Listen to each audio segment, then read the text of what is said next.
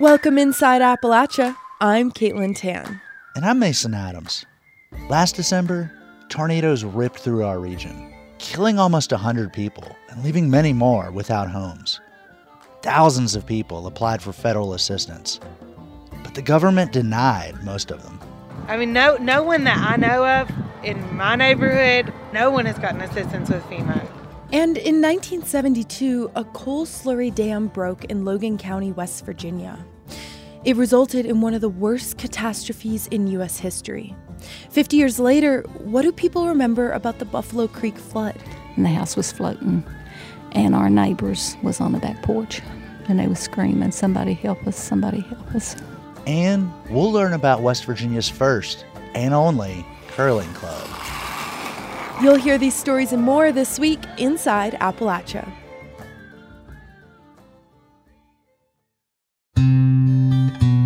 Welcome Inside Appalachia. I'm Mason Adams. And I'm Caitlin Tan. In December, tornadoes tore across the Ohio Valley. Kentucky was especially hit hard. More than 10,000 residents applied for federal aid in the weeks following the storms. But nearly 2 months later, not many people are receiving it. Jake Ryan with the Kentucky Center for Investigative Reporting has details. Candace Sherman wasn't home when the tornado swept through around midnight in early December, and that's a good thing because her home was completely destroyed. It's gone. I don't know. It's hard to talk about. But they talk about it a lot in Bremen, Kentucky, where dozens of homes were destroyed and 11 of the 77 people who died in the storms lived. Sitting around a neighbor's kitchen, they talk about people they know who died, who got hurt, who lost everything, and who is rebuilding. But they don't really know anyone who's gotten much help from FEMA. Sherman had been in her mobile home for about a year. It was new, it was next to her mother's, and her son had a big room all to himself. She had insurance, but just enough to cover the mortgage. She was hopeful she'd get some help from FEMA. I mean, just any amount of, like, assistance with money to replace, to get started, replacing, trying to save money to rebuild. She filled out an online application and was denied the next day because she had insurance. I mean, it was heartbreaking because, you know, lost my home, they're supposed to help. And they're not helping. FEMA is a federal agency whose mission is to help people before, during, and after disaster strikes. But in Bremen and across Kentucky, there are thousands of people just like Sherman who are asking for help from FEMA and just not getting it. Within 6 weeks of the storm, nearly 12,000 people in Kentucky had registered for aid with FEMA, which can come as money for rent, home repairs, or other critical needs like food. And of those that applied, just 13% were deemed eligible by the federal agency. Simone Domang is a research fellow at the University of Oklahoma Southern Climate Impacts Planning Program. She says the issues in Kentucky, though unfortunate, are not really unique. People from FEMA will, I believe, tell you this pretty readily, that people think of them as the cavalry, but that is not what their agency really is authorized to do. FEMA agrees. In an emailed statement, a FEMA spokesperson stressed that FEMA is not set up to compensate for all loss or to make people whole again. As for Kentucky's low approval rate, they offered no additional insight. FEMA's assistance denial rates have dropped steadily in recent years. The Washington Post found last year that approval rates fell into the teens in 2021, down from more than 60% a decade before.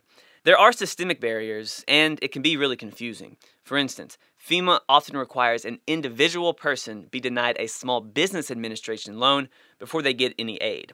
Here's Domang again. We live in a country where we already have a social safety net that's really been chipped away over time, and so it's not surprising that for disaster aid, those programs are not robust enough to really guarantee that a person can recover fully after a disaster. An hour's drive from Bremen and Bowling Green, Patty Sawyer is still processing the tornado and cleaning up, trying to keep a sense of humor. So this is like the house looks like a tornado hit it. Yeah. Sawyer owns her home and has insurance, which she hopes will cover a bulk of the some $60,000 in damages. She needs new windows, foundation repairs, and some roof work. When she applied to FEMA, she expected the agency could help fill any gaps, but she was denied. I'm not expecting, you know, FEMA and everything to come in and I'm gonna come out ahead in this, but I'd like to come out where I left off before this disaster hit.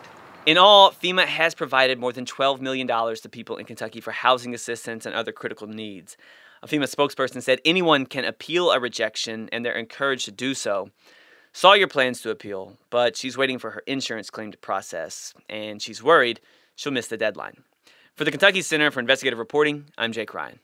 Another Kentucky resident who lost her home in the storm is Kyla Staple. Staple asked FEMA for assistance, but was denied.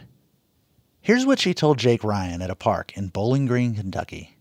Yeah, we live on Creekwood, and so just a couple of houses down, it's like demolished. I mean, just like one street over is where the Brown family, like all of them passed away.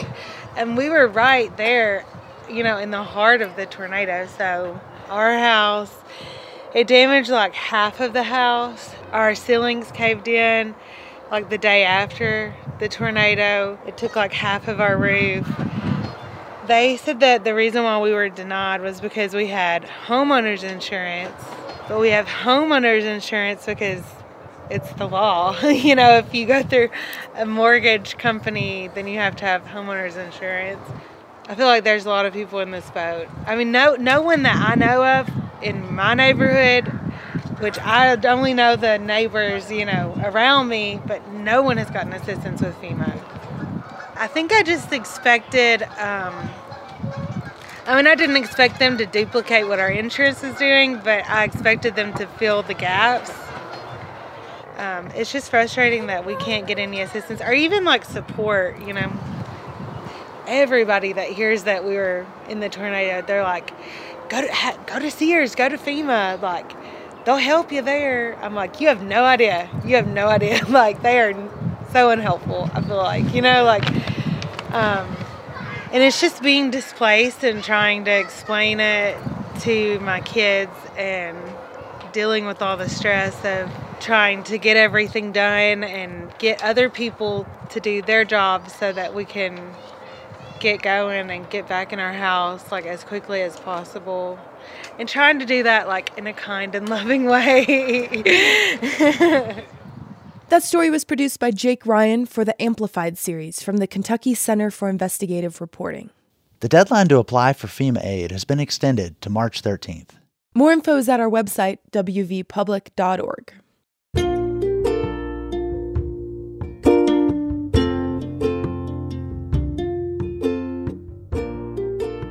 Here on Inside Appalachia, we've been talking a lot about winter sports lately.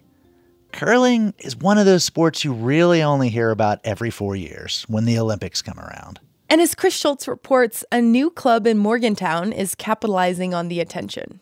4 years ago, Morgantown Curling Club president Jeffrey Ryan was swept away watching the USA men's curling team win gold in Pyeongchang, and he knew he wanted to try the sport for himself. The whole finesse about the game, you know, they're pushing a rock about 150 feet down the ice. There's these crazy sweepers that are somehow helping that rock get to where it need to be. But after driving 3 hours round trip to play for 90 minutes in Pittsburgh, Jeff decided he wanted to play a little closer to home. He met up with other local curling enthusiasts, set up a GoFundMe, and before he knew it, Jeff had created the Morgantown Curling Club, the first and only curling club in the state. So I'm in a rental agreement with USA Curling, you know, and they gave us 3 sheets of stones. A sheet is the lane in curling. So it was 48 curling stones. The stones, which are made of granite from a select few islands in Scotland where the sport originated, weigh on average over 40 pounds.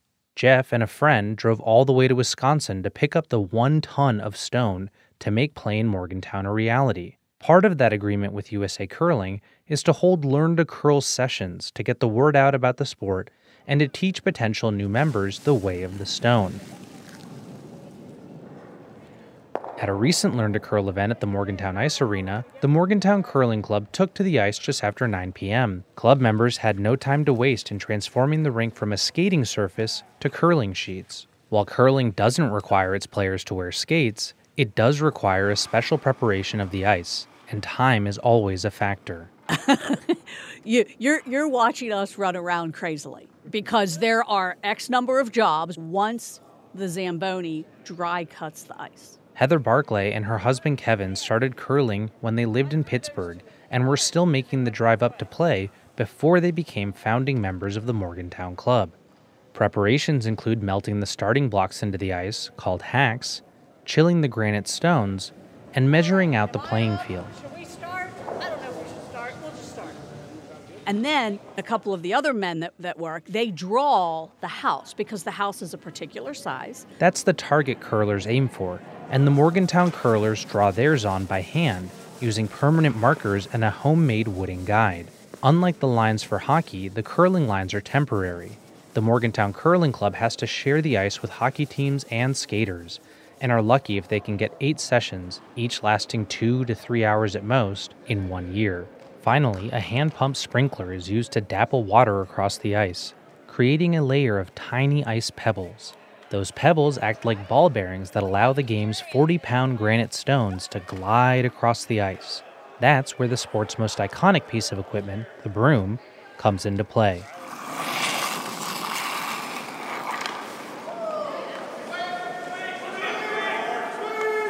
You sweep to melt the ice. Waiting in the wings for their chance to curl stones and sweep ice are newcomers to the game. The 24 or so participants for the club's Learn to Curl session. Newcomers like Jason Gossett and his wife, Christine. Yeah, this has been something we've wanted to do for several years. We've watched curling on the Olympics for years. We're finally excited to get a chance to actually do this. Club members rush through all that setup to ensure that participants like Jason have as much time as possible to learn and hopefully enjoy the sport before a hard out of 11:15 p.m. Every moment preparing the ice is a moment someone's not curling. With the 2022 Olympic Games underway in Beijing, demand for curling has increased across the country, and as the only club in the state, Morgantown is no exception. I wanted to dedicate this year to teaching people, and now that we've got some folks that are excited about it and want to come back, hopefully we'll have more just scrimmaging dates next season. For now, West Virginia's pioneering curlers are just happy with the time they can get on the ice.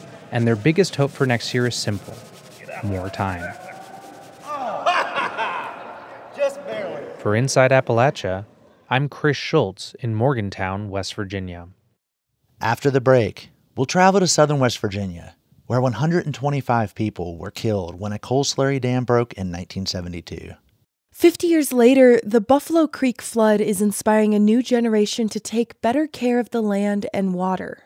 I would go out with my grandfather, pick up trash, get me to work at something, and to be able to reap the reward of it, and to see where we are now and how far we've come is truly something to be proud of. A documentary on the Buffalo Creek disaster in Logan County, West Virginia. That's after the break. You're Inside Appalachia. I'm Caitlin Tan. And I'm Mason Adams. We'll be right back.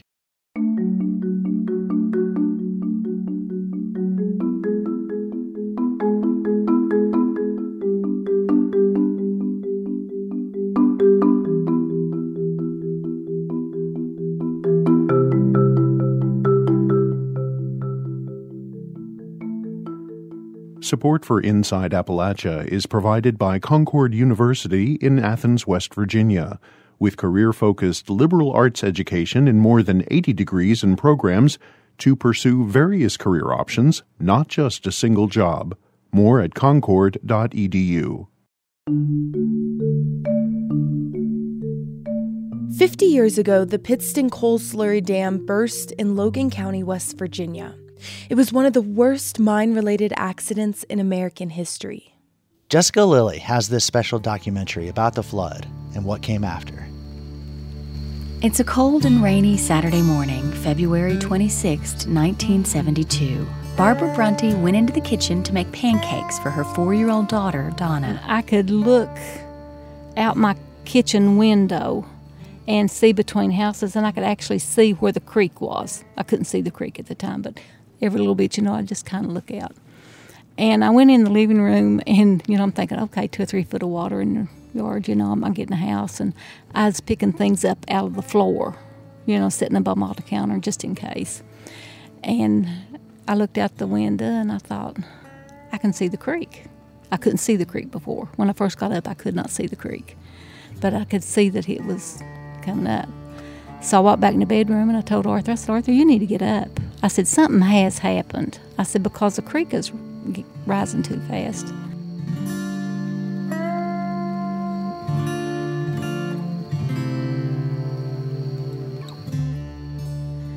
So I walked back to the kitchen, and I looked out again.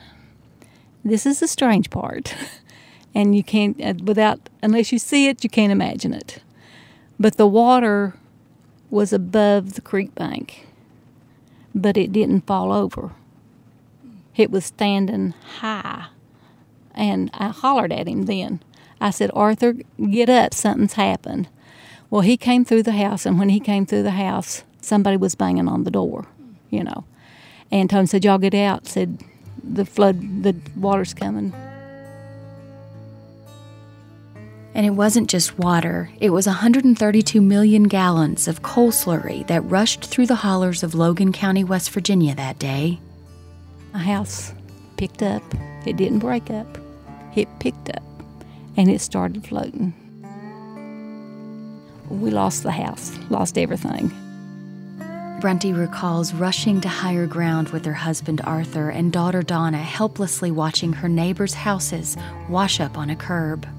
After Arthur got there, there was a house come floating down where the railroad track had been, and the house was floating, and our neighbors was on the back porch, Steve and Carol Looney, and they had, I think it was their daughter at the time, Sabrina. She was just young, and they was on the back porch, and they was screaming, somebody help us, somebody help us. And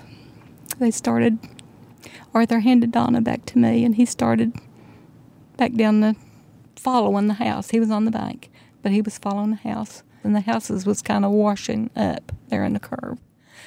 And they went down there, and I really don't know what happened. Arthur said they walked across the top of the other houses, or Steve and Carol, anyhow, they helped them get out. So they was all right. They was saved. It just kept rising. The water just kept rising up and going, you know.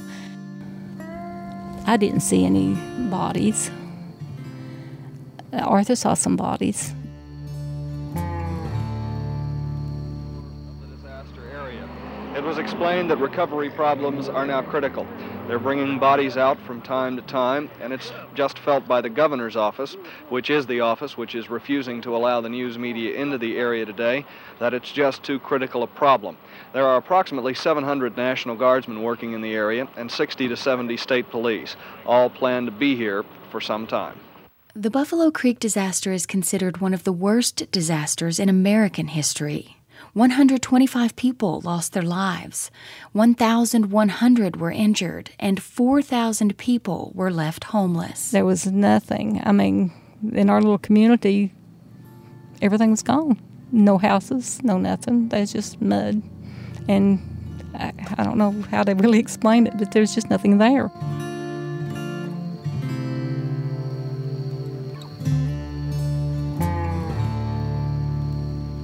In the early 1900s, coal companies built 16 communities along Buffalo Creek. The people who lived there would work at these mines for decades.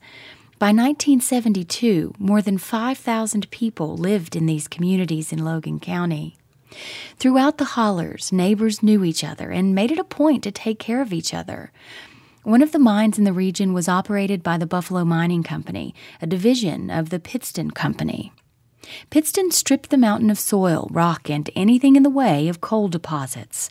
The company began dumping unwanted materials like clay and low-quality coal as early as the 1940s, close to the tiny town of Sanders along Buffalo Creek.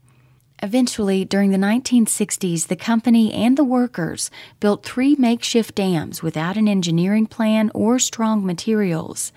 Then in 1966, a mine disaster in another part of the world got the attention of regulators in the U.S. In the country of Wales in the U.K., a mine dam had broken and killed 147 people. 116 were children. The following year in 1967, the U.S. Department of Interior told West Virginia officials that the Pittston dams were unstable and dangerous. But on February 26, 1968, 4 years to the day before the Buffalo Creek Dam failure, West Virginia inspectors didn't issue any charges. The third dam actually failed in 1971, but dam number 2 did its job and held the water from the communities. The company was cited in 1971 for 5,000 safety violations, but fought each one and ended up paying $275 of the $1.3 million levied in fines. Federal inspectors visited Dam No. 3 on Tuesday, February 22, 1972, just days before it failed. They found the dam, quote, satisfactory.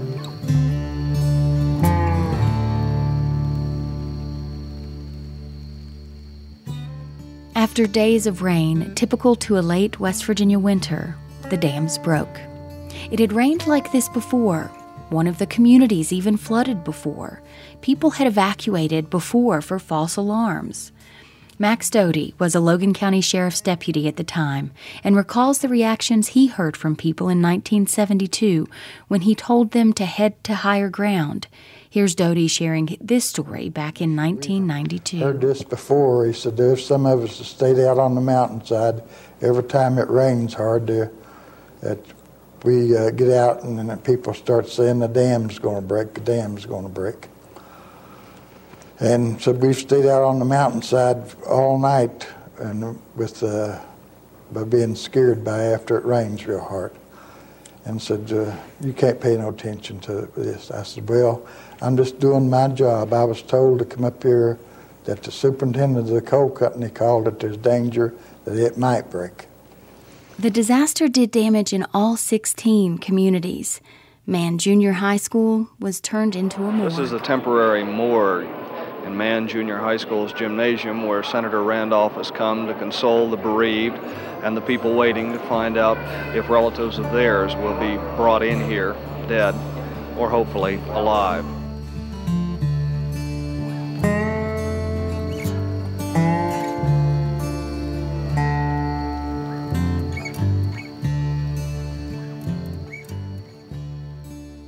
When the floodwaters receded on that same day, Barbara Brunty recalls several families finding refuge on a hill in a home in Lundale. We walked up the track, and one of the neighbors there, Coley and Grant Gamble, they lived up on the hill, and that was the gathering place.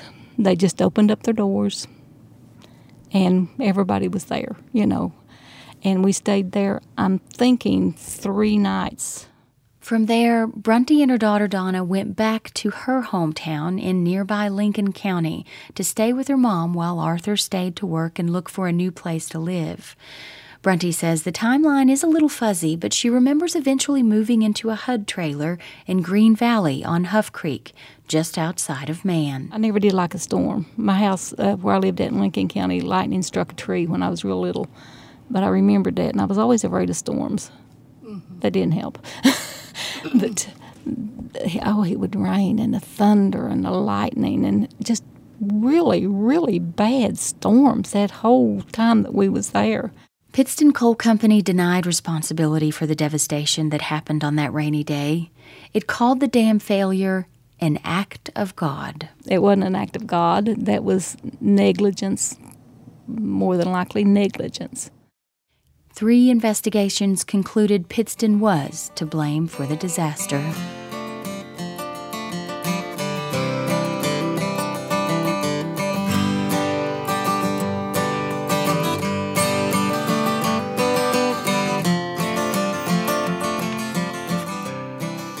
There were years of legal battles and a major disaster to clean up. At first, the Army Corps of Engineers helped with recovery and cleanup, and the Federal Department of Housing and Urban Development set up some trailers for people to live in, but a fraction of what was promised and needed.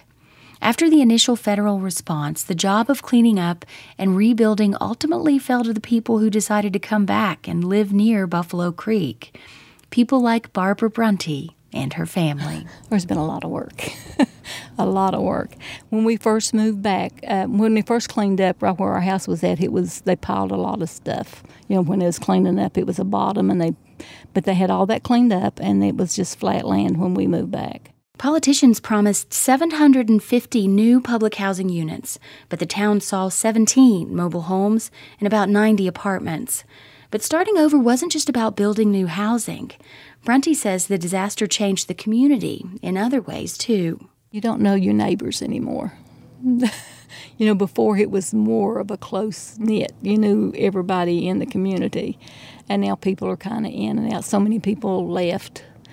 It affected people in different ways. Most definitely affected people in different ways. Some people couldn't go back.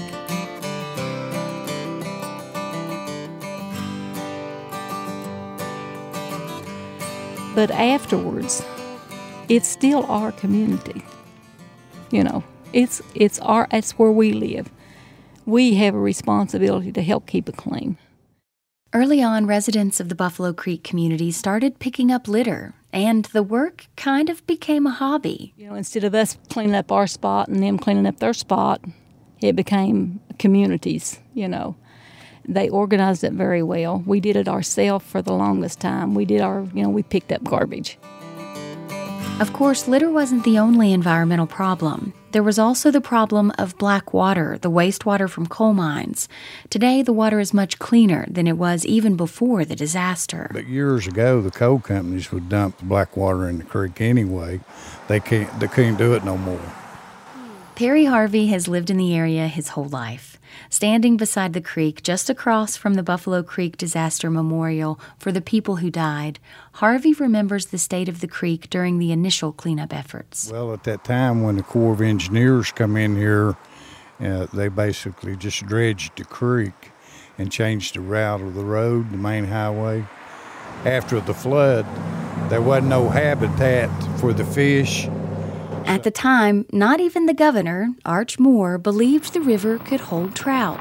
First of all, I want to say to my fellow Americans, trout could never survive in this stream. These are warm water streams. This has to be an incorrect characterization of the type and the quality of water and the type and quality of fish that propagate there. But Harvey and his neighbors believed trout could survive in the creek. To do it, the creek would need to be restocked by the West Virginia Department of Natural Resources. But it's true that, at the time, Buffalo Creek was in no condition to support fish. In 2005, Harvey and some of his neighbors formed the Buffalo Creek Watershed Association. The watershed group covers about 20 miles of stream, from the tiny unincorporated towns all the way from Curtis to Mann, West Virginia. Their goal was to get Buffalo Creek on the state's DNR trout stocking schedule. But to do it, it would take even more work from the community and regulators, and a lot would have to change. We started cleaning the highways up and the creek and getting all the stuff out of it. And then there was a biologist came down and run a test of the pH level, how cold the water was and stuff. The creek needed to be cool and clean, and it also needed to be reshaped like a natural river. Standing beside Buffalo Creek Memorial Highway on a ledge above the river, Harvey points to some stacked rocks while water gently rolls over it.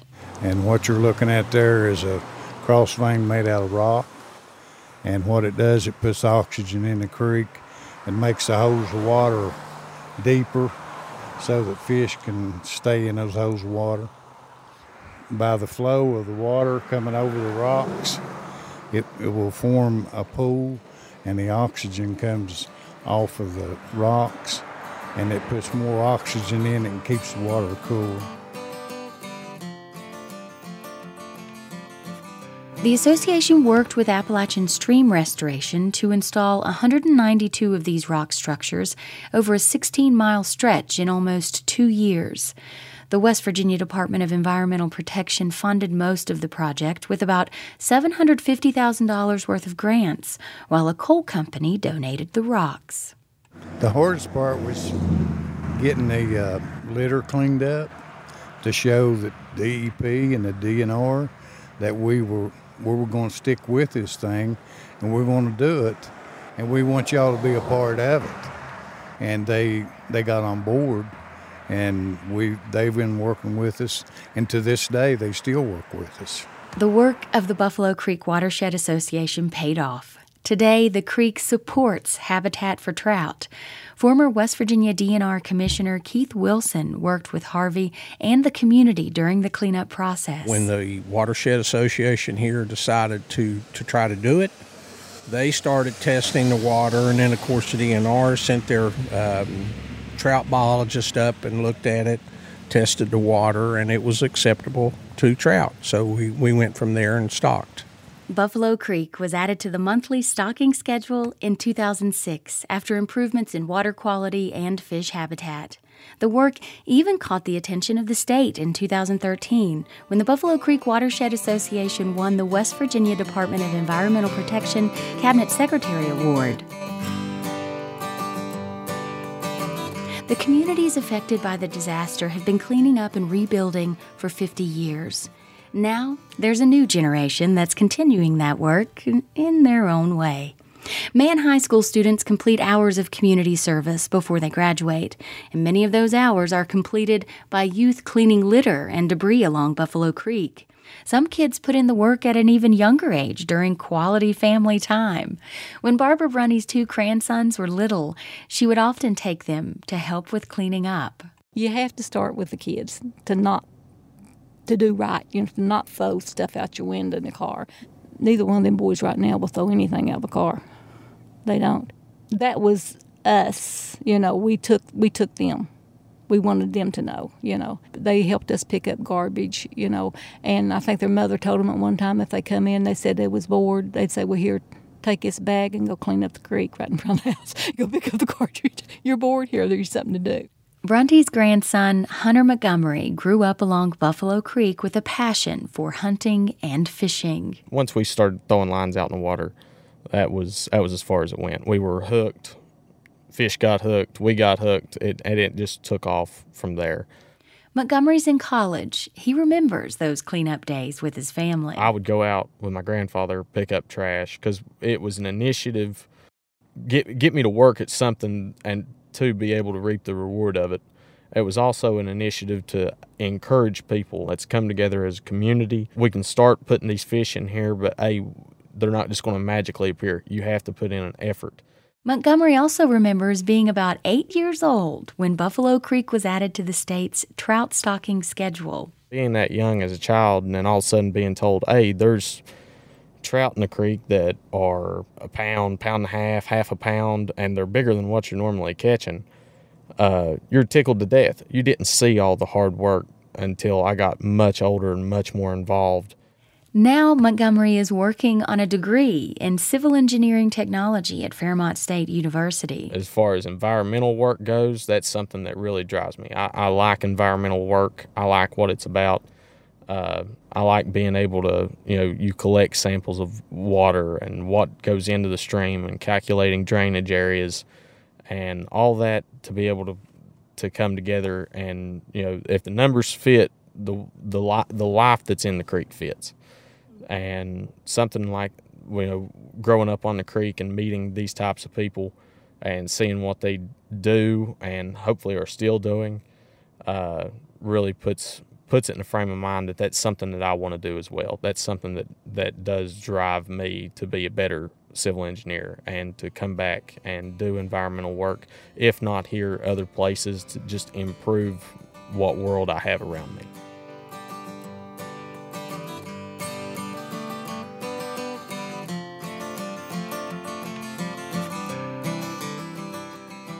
The Buffalo Creek Watershed Association also created an annual event called Fish Day in 2004. At the beginning of Logan County Schools' spring break, the group passes out food, fishing lessons, and supplies. We had pizza, we had free rods and reels. All the kids who were there got one. We got to see the stock truck come up the creek. And I know what a stock truck looks like now, following it anywhere in the state of West Virginia, due to the fact that I watched that stock truck so much as a kid. I knew that was a fun part that I do remember very vividly, is watching them dip the trout out of the truck, put the trout in the creek, and it was rewarding to see that even as a kid. The fishing poles and food come from local businesses. The association gives away about 125 fishing rods, reels, and tackle. And it makes you feel good to have the kids be able to get out and enjoy fishing and catching fish. These days, as a board member, Perry Harvey is still involved with the Buffalo Creek Watershed Association. He says he envisioned Fish Day as the beginning of a brighter future for the region. Along with environmental challenges, the region has struggled with an opioid addiction epidemic. We felt like it was, if we could get the kids involved in fishing, that it may turn some of them around from maybe growing up and being on drugs and stuff, and maybe enjoy fishing instead of the drugs. Fish Day might offer free rods and reels to kids, but it holds a special meaning for some of the adults in the region. You know, it's not just Fish Day. It's Community Day. You know, everybody goes. If you don't have kids, you still come. You know, you get a hot dog, you get a piece of pizza, you get to talk to your neighbors that you may not even see any other time. It's our Community Day, and it's not just Buffalo Creek. You know, we tell everybody, you know, you live in Logan, come on up. We're having Fish Day. You come up, you know, fish with us, have a hot dog, a pizza, you know, enjoy it. Brunty says Fish Day was an important part of the community to fight its way back from the coal waste flood and find a new identity.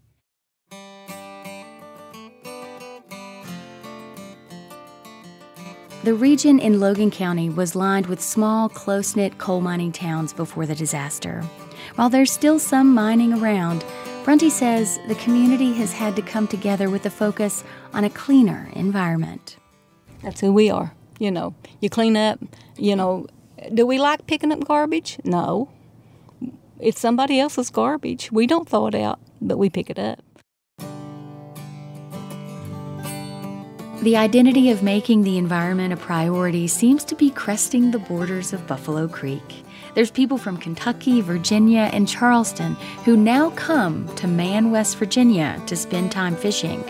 For Hunter Montgomery, Buffalo Creek is more than the story of disaster he grew up learning.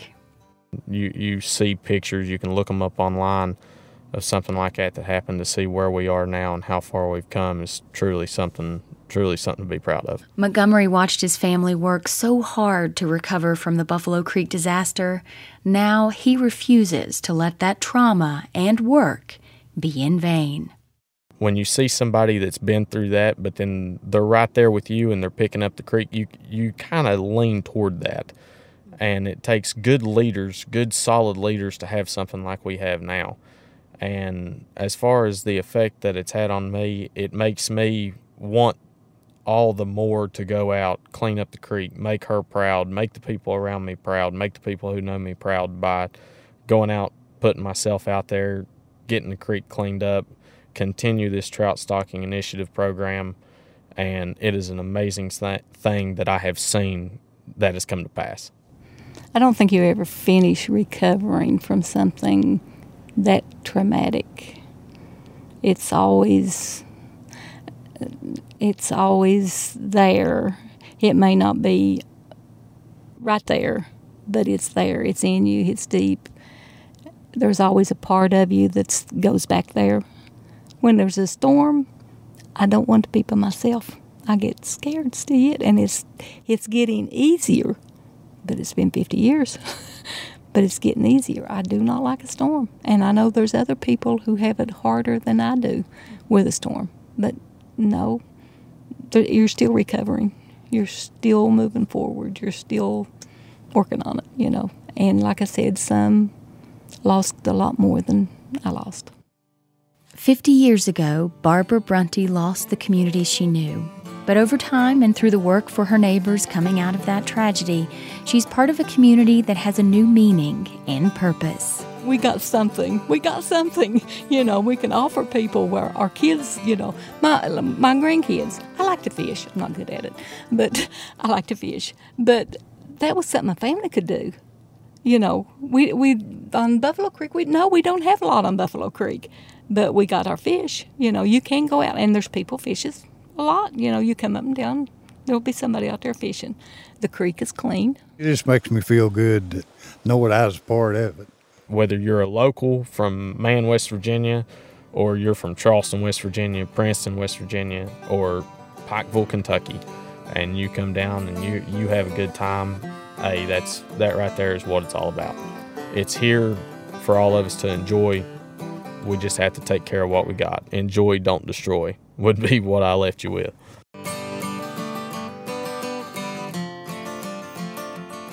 We've been listening to a documentary about the Buffalo Creek flood, produced by West Virginia Public Broadcasting reporter Jessica Lilly.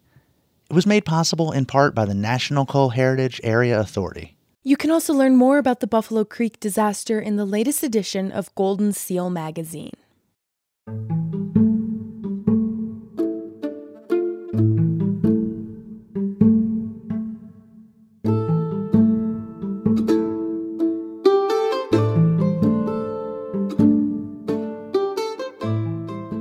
We're going to end today's episode with a story about a little Swiss village in the hills of West Virginia.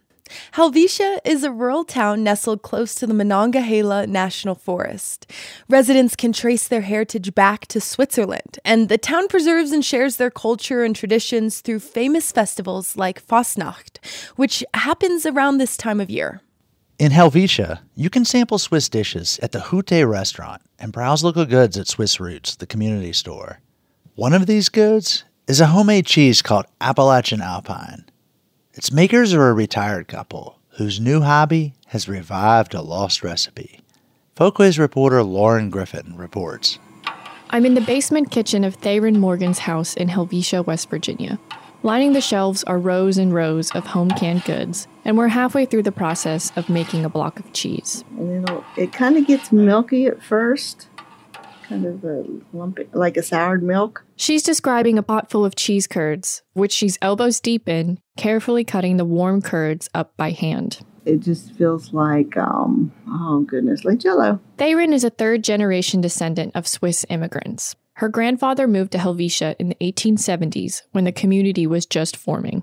My family was from the Bern, the Canton Bern, from the Sonnen area, and that was the Bettlers. When Theron's husband, Russell, retired recently, the couple wanted to pick up a new hobby.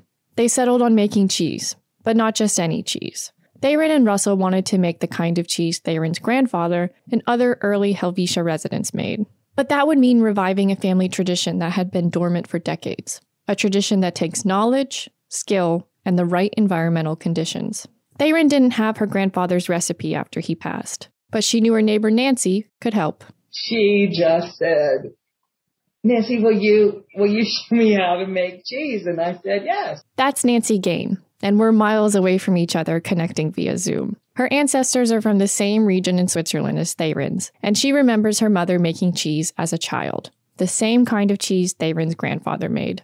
And it was the same recipe that everyone made here, and I believe it was what was made high up in the Alps. With Nancy's guidance, Theron was able to recreate the recipe and knowledge of cheesemaking that had been lost in her family. We just went down and I told her, you know, what I knew and what just from experience of how I did it. But Theron needed more than just a recipe.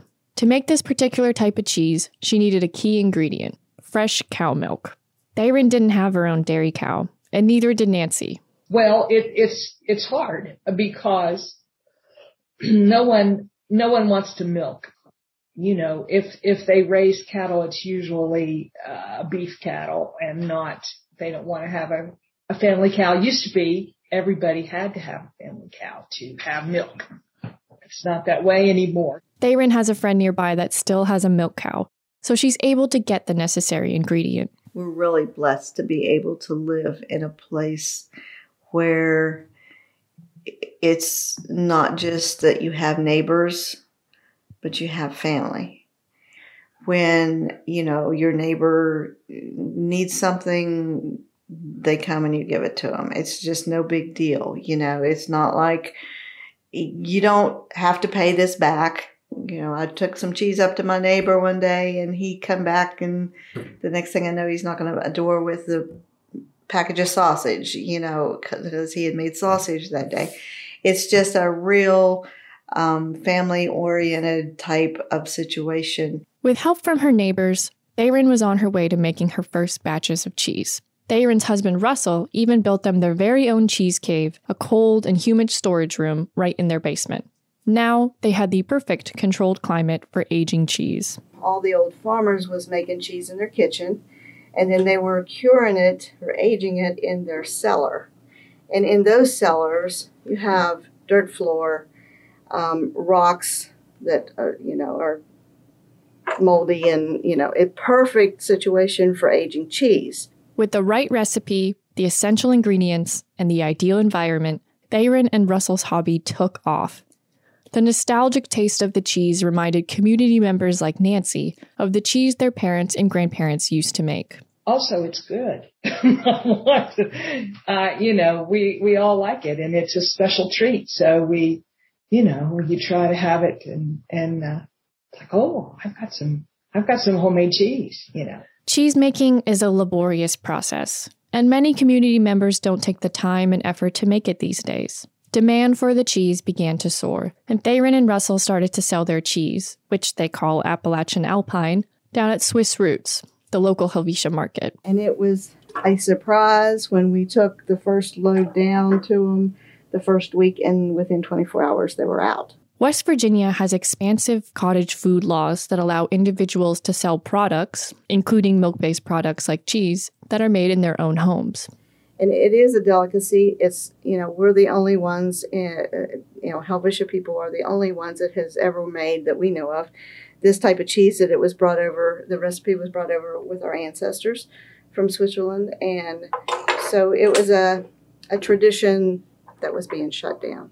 So the legislature was nice enough, some of the members was nice enough to create a bill to waiver all of that, so now that we can make the cheese in our own kitchen and cure it in the cellars. Although the cheese is now available in the community, there's a real concern Theron has about Swiss traditions like cheese making being lost as the younger generations move away. So she's made sure to share this recipe and process with her granddaughter, Georgia.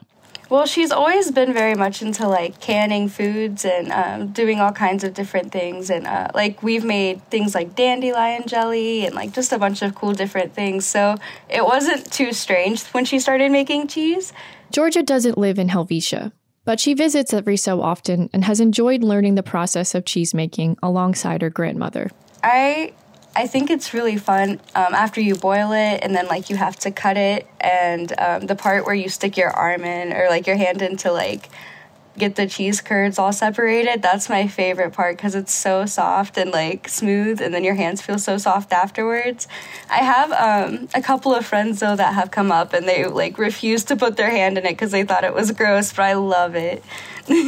Seeing the enthusiasm of Georgia gives Theron hope that the community of Helvetia will grow again and preserve not just the tradition of cheesemaking, but other Swiss traditions as well. There are several of us my age is still here in the community, but I think that's why we want to make sure that our kids and our grandkids know how to do these things like making cheese and canning and things like that. So we know that type of thing, and those traditions are carried on. Even the Swiss traditions, like the folk dancing and the, you know, all that type of thing. So we know that will be carried on to the next generation. Making a block of cheese isn't just a day's work. It takes weeks or months to age the cheese to perfection.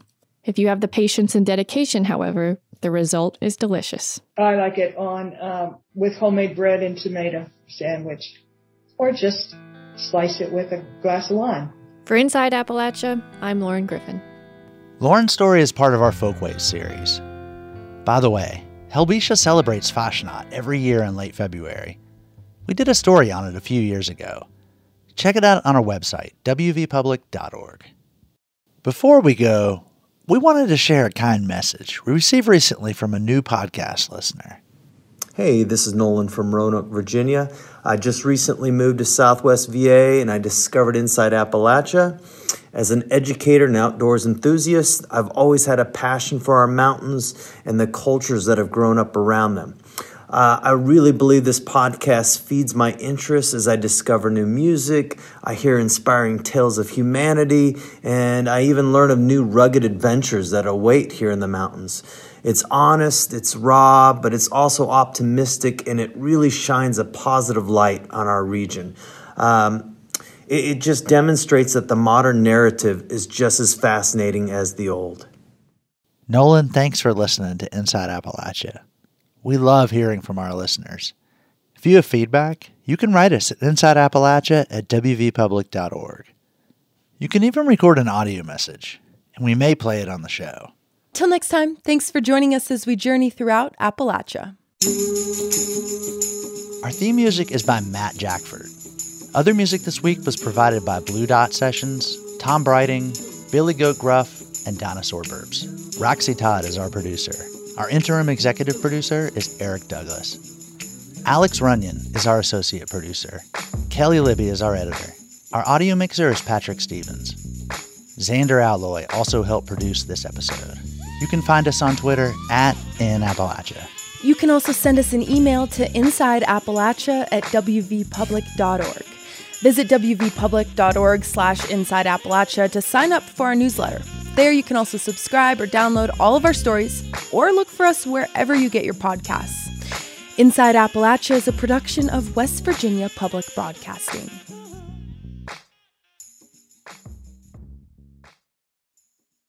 Support for Inside Appalachia is provided by Concord University in Athens, West Virginia. With career-focused liberal arts education in more than 80 degrees and programs, to pursue various career options, not just a single job. More at concord.edu.